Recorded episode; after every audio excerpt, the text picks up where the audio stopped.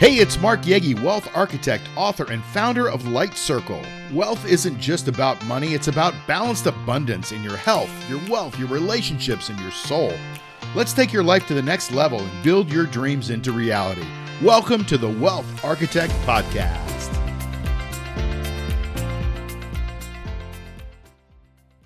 Hey, everybody, it's Mark Yegi. Welcome to another edition of the Wealth Architect Podcast. So glad you're here. On today's episode, we have a real estate expert, and I know this to be true. He's an extensive, he's got an extensive knowledge in the build to rent niche, which we're going to talk about. He's a partner at Southern Impression Homes, a company that specializes in building rental portfolios in Florida's high growth markets. And trust me, I'm from Florida. I know that it's high growth down there right now still. Uh, basically for institutional investors and individuals. In addition, he's the co-owner and co-founder of 18 Summers, providing family education services to entrepreneurs and professionals seeking to strengthen their family relationships while succeeding in business. I love that concept. I can't wait to talk a little bit about that if we can. But let's welcome Jim Sheils. Welcome, Jim. How are you? Good to see you, Mark. Great to see you. Now you're you're in Florida, and I'm like I just mentioned, I'm from Florida. I love it down there. How are things in Florida? Things are still moving quite well in Florida. You know, we, I hear about all oh, this area, um, we're struggling in that area. Florida has stayed pretty status quo and we're still chugging along. We're low on inventory uh, still. Um, and and we're yeah. still a good demand both for sales and rentals. So I feel pretty lucky to be here. Kind of amazing, right? Like Florida was the strongest going into this whole COVID thing and has stayed the strongest, and the real estate market just keeps going up. I know the rental costs are going up and prices of homes are going up as well. Obviously, it's hand in hand. So that helps you and your business. Any um, tell us a little bit about your business, and then we'll talk about the economy.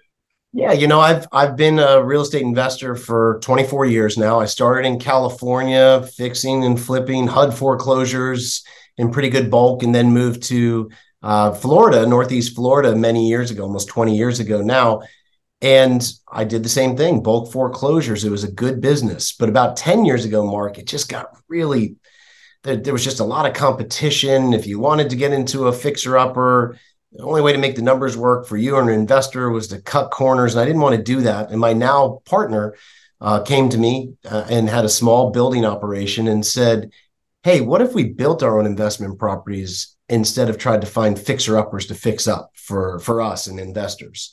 and so it was it was a thought it was it was kind of a brainchild and we threw in some development fees and we built about $3 million worth of property in an area of jacksonville that we had worked in and it went okay but with that one experiment we said there's some real legs to this and sure enough fast forward mm. to now you know we've built over 8000 properties and um and and that's a mixture of duplexes single family and quads you know, and we did over almost 200 million in sales last year. So the stuff I was able to do with old construction fixer uppers, we could have never scaled to 12 different markets and this amount of properties not going new construction. And there was some learning curve, obviously, in anything, but we really are sold. My my rehab shoes hung up about seven years ago. I'm not picking them back up. And uh, new construction has been a good thing for not only me and my portfolio and my family and my partners, uh, but also you know nearly a thousand clients that we're working with. So, what kind of stuff do you build? Are you building big units? Are you building what kind of? Are you building apartments? What are you building? No, apartments are not really our specialty. We will build them and we work for some of the large hedge funds and family offices. So we'll build communities of like all quad communities if someone steps in and, and wants that. Uh, but we're na- mainly Got sticking it. with the residential recipe, Mark single family duplex and quads. And we'll have people buy those in bulk. You know, we have individuals take down anywhere from 10 to 30 properties and a mixture of those. Uh, but we are sticking within the residential realm. And one of the reasons we do um, for our for our individual buyers, we offer in-house financing. And that's something that's been a really important part of our model. You know, if you use interest, we don't really have a real estate problem right now. We have an interest rate problem. You know, it's been sure, right. highest in 24, year, 24 years, the quickest jumps. And you go into a bank right now, uh, they're going to offer you, if you want to finance, let's say a duplex or a quad, you know, it's going to be eight and a half percent interest is the starting quote. We're getting people locked in today at between five and a quarter and 5.75 with our in-house financing because we're in a great position where we can pre-buy wow. mortgages. And that difference makes all the difference between cash flow getting off on the right foot opposed to not. Got it. So how does your process work jim? When you locate a piece of a piece of dirt and then you start to go to work on developing it or does somebody come to you how does how does your process generally work yeah, well, we do a lot of stuff behind the scenes. Uh, our clients, you just step in at the end and buy the property. We are taking care of finding yeah. the land and developing it, or finding, you know, infill lots, which just means vacant lots in already existing neighborhoods. We take care of all of that headache. You don't need any construction loans. You don't need to go through any of the approval processes with us.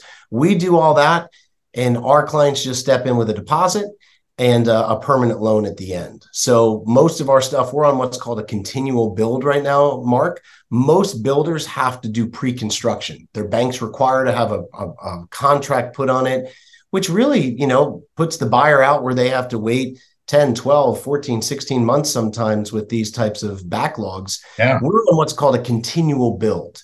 Uh, with our with our parent company partner, we have no bank debt. They fund all of our projects. They're a 331 year old company out of Japan, um, and they fund all of our building projects. And they allow us to build without a contract in place because they believe in our model, which means our buyers can step in and buy it right at the time of completion or within 60 days of completion.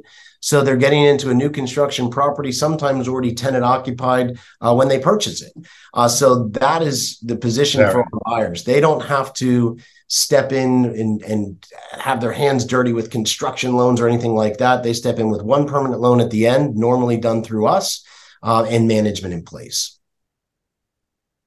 You've come a long way, Jim, from a dude that bought a couple of pieces of rehab stuff and did okay to somebody that's really put together a business that's got a continual build model. That's great.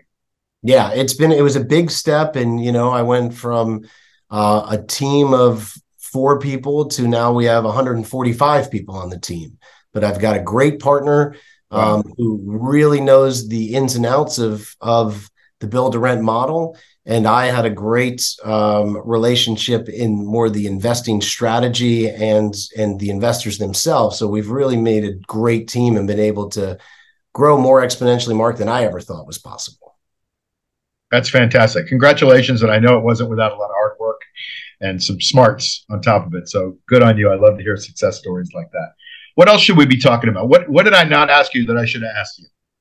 You know, I think right now with the state of of the real estate, I, I think I know you and I in our private conversations where we're just talking about, you know, what's happening out there. And and I always tell people make sure that your go-to encyclopedia or weather report does not come from the media because thank you, thank you. it's it's a it's a little scary, Mark. You know, I remember in in 2005, you know, all the mainstream media was saying real estate going up, no end in sight, double digit appreciation. Get in now, or you'll never be able to afford to be able to get into real estate. I mean, this was Yep. This was the, the the the golden message of the mainstream media. And I'm like, gosh, that was the worst time to be getting in. And then in in the end yeah. of 08, 2009, 2010, real estate's dead. It's never coming back. Look at this this story, and we all know that was the buying opportunity of just incredible proportions. Right now, the media is very mixed, and they're just kind of blanketing um, statements again of, "Oh, real estate, it's just bad. The economy's bad." And they're they're they're putting a giant blanket over things and not looking at individual areas. And i've been trying to look through some of our mutual friends who do things all over the country. There are some niches in real estate right now uh, and there's some areas where it just doesn't make sense. But then there's other areas where the green light is clearly on based on the fundamentals and numbers. And the media is just giving you like one giant weather report. You know, the weather in Dubai yep. compared to Florida today has nothing to do with the weather in Chicago um, and New York. And to just to put those all together in one number is really silly. So I really encourage people to not go to the media, go to experts, go to groups that really break down statistics for your information. Otherwise, you are riding blind and you're getting very bad advice. Yeah, it's so true. You know, I'm, I'm mostly in the stock market. I have some real estate, but I, I favor the stock market. And um, you know, sometimes I wish I did because it's not as it's not as stable, but uh, but it has some really great benefits too. And the stock market is tainted by that media as well. They're saying, oh, you know, for the last year and a half, everybody's been predicting a recession start next month or next three months, and it hasn't really happened. Like I think we're already in a recession, but nobody else agrees with that because they're changing the numbers on what a recession is. And so we have that issue with our media on on everything. I mean, you got to do your own research. You got to figure out what the heck is going on in your own life. You got to figure out what the temperature is in your own backyard, as you say. So yeah. Um, so what's the outlook now? I mean, do you think um, even with do you think rates are going to come down and that's going to spawn more real estate investing? Do you think they're going to go up? What do you think? I think in certain markets, Mark, from what I've seen, there's going to be another growth in both rental and appreciation because of where the current numbers are. So, for example, Jacksonville, Florida, you know, that was our hub market. It still is one of our, our main markets. Yeah. And the median price there is is about 299,000. That's what the stats are coming back at right wow. now. That's the median. Now we're yeah. getting tons of people coming from let's say Boise, Idaho, or Salt Lake City. Solid markets, you know, nice areas, but their median value is just under 600,000. So they are literally double in value right now. But when you look at their their like the average family income per household for these two markets, it's about 60,000. Well, that's what it is in Jacksonville right now too. So you're talking about a double in price with the same average family income.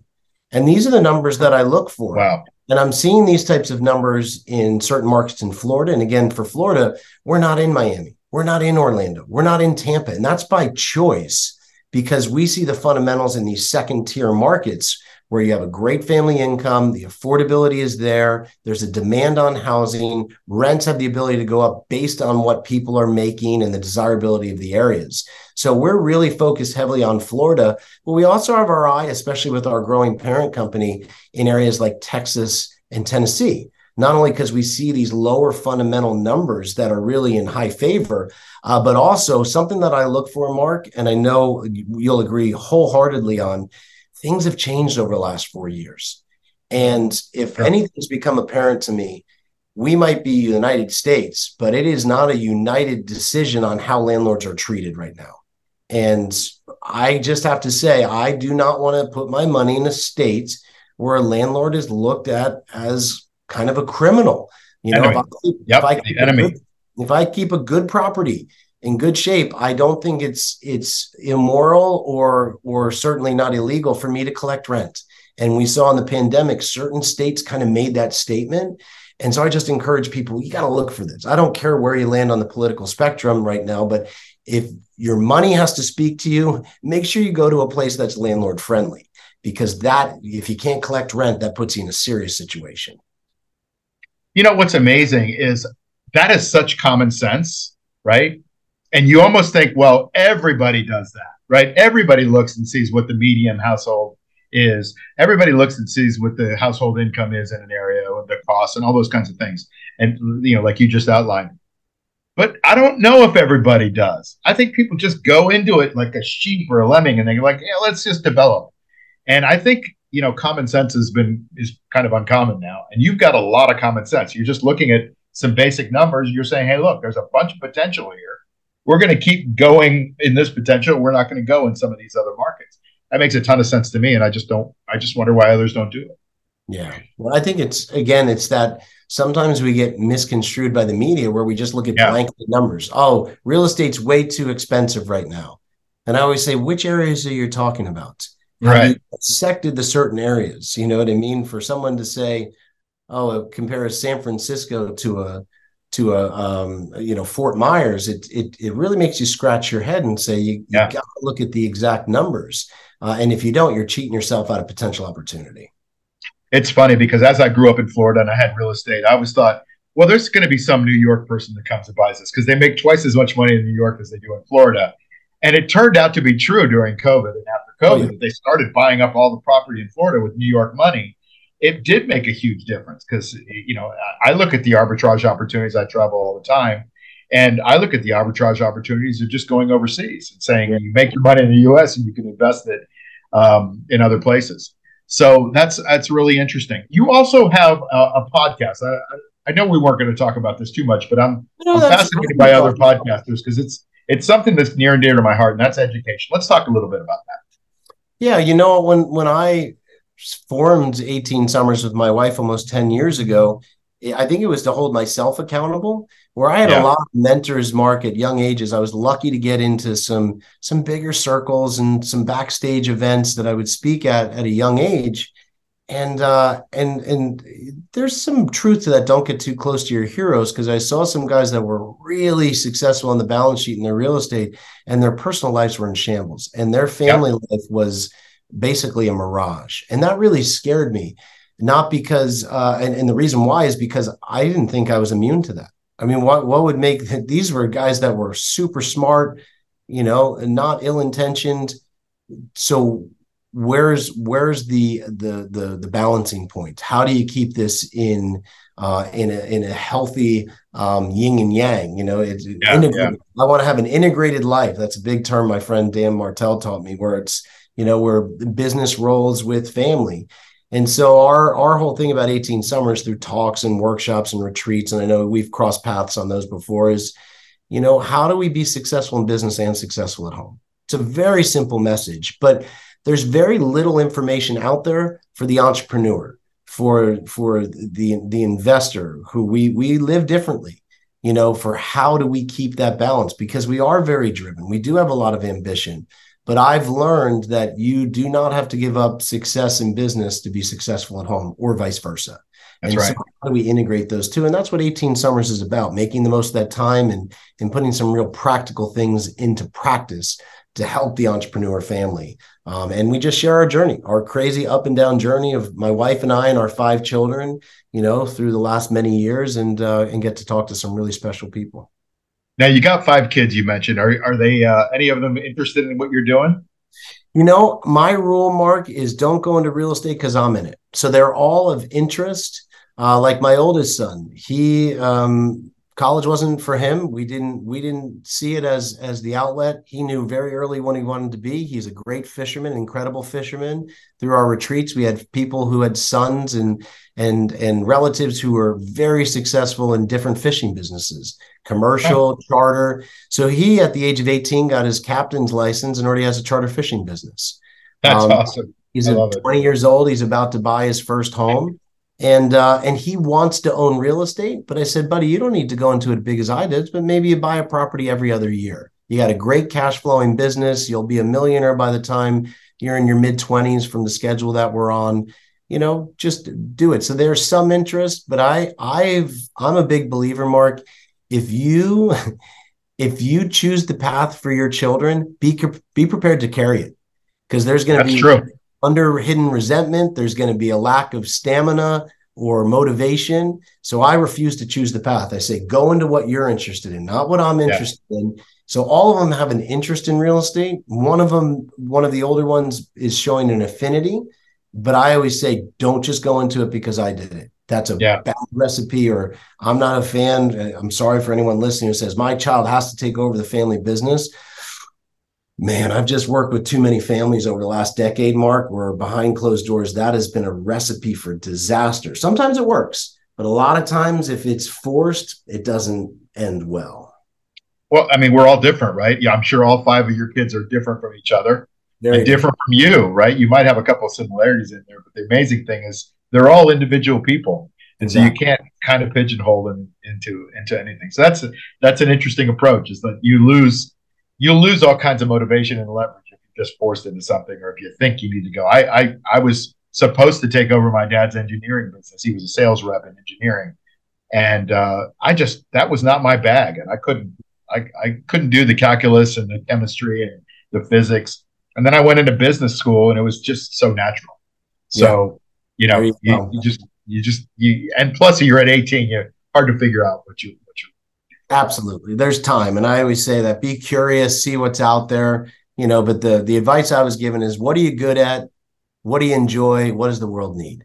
You know, and yeah. if you look at those three things, there there there can be a lot of self discovery in those three things. And yeah. if you're not, I think you know, I'm sure you know Dan Sullivan. I was in strategic sure. for years, and he said if you work on your your weaknesses, you'll have stronger weaknesses. That's right. That's there are right. certain things. Cream will rise to the top of things that are just almost like breathing for you or for I, and that's the things we're supposed to go deep in. That's what we're supposed to offer out. Yeah. And if we do those things in our companies or our ventures or to our clients, that's where they're going to see the biggest return. Now, if I'm going to be our tech guy or handle our accounting market, ooh, it's going to get ugly. Like this, this, this podcast would never happen if I had to design the tech for us. But to help put together the deal and build relationships and tell the story, yeah, I'm your guy. But again, that's what I try to teach my kids. It's okay to be really horrible at things because those things you can delegate and yep. go deep in things that you're naturally good at. You got to be good at your unique ability, as Dan Sullivan. That's it, say, unique right? ability for sure. Right. Listen, how can uh, this has been really, really great, and uh, how can people find out about you? You're such a multifaceted guy, right? You're, you're a great dad. It sounds like you got, uh, you know, podcasts. You're also a really killer uh, real estate investor and and a rags to riches story in a lot of ways, which uh, which is amazing, which is an amazing story. So, how can people get a get a little bit of more more of Jim Sheils to find out more about you or do business with you? Yeah, if you want to go to jjplaybook.com, that is a starting point. My wife and I designed it. It's about our journey from simple rehabs to this build to rent venture and you can learn how to work with us through build to rent kind of our investing principles it's a great starting point. and if family is important to you we tie in some of our family principles there because i want to pass these along to my kids without doing the work for them uh, and then you can also look us up on our uh, 18 summers family podcast it's a great way to learn more about family and business that's great and that's all over uh, all the apples and spotify's and apple's spotify and our book the family board meeting which was a number one wall street journal bestseller i remember that i remember you can find that in Barnes and Nobles, Amazon, wherever you look. Yeah. By the way, everybody, that that to me was a fantastic book. I don't have kids, but I just love the concept of having a family board meeting. I love I love what you you know did about you know leaving a legacy for your kids and all that kind of stuff. And uh, education is so important. So um, you know, hats off to people like you that that make things happen, and hats off to people like you that are pushing it forward to the newer generation. So um, thanks, thanks, Jim, for being here. It's a pleasure to reconnect and talk. And uh, and remember, all you that are listening and watching, remember what I always say: never give up your power in your health, your wealth, or your time. Hi, I'm Mark Yegi. Every new year brings hope, but have you ever made those resolutions and by February they're out the window? Yeah, me too. This coming January 13th and 14th, join me at Your Greatest Year. It's an online summit dedicated to setting you on a path to transformation, abundance, and growth. Make your resolutions a reality. Let's create magic together in 2024. Make 2024 your greatest year.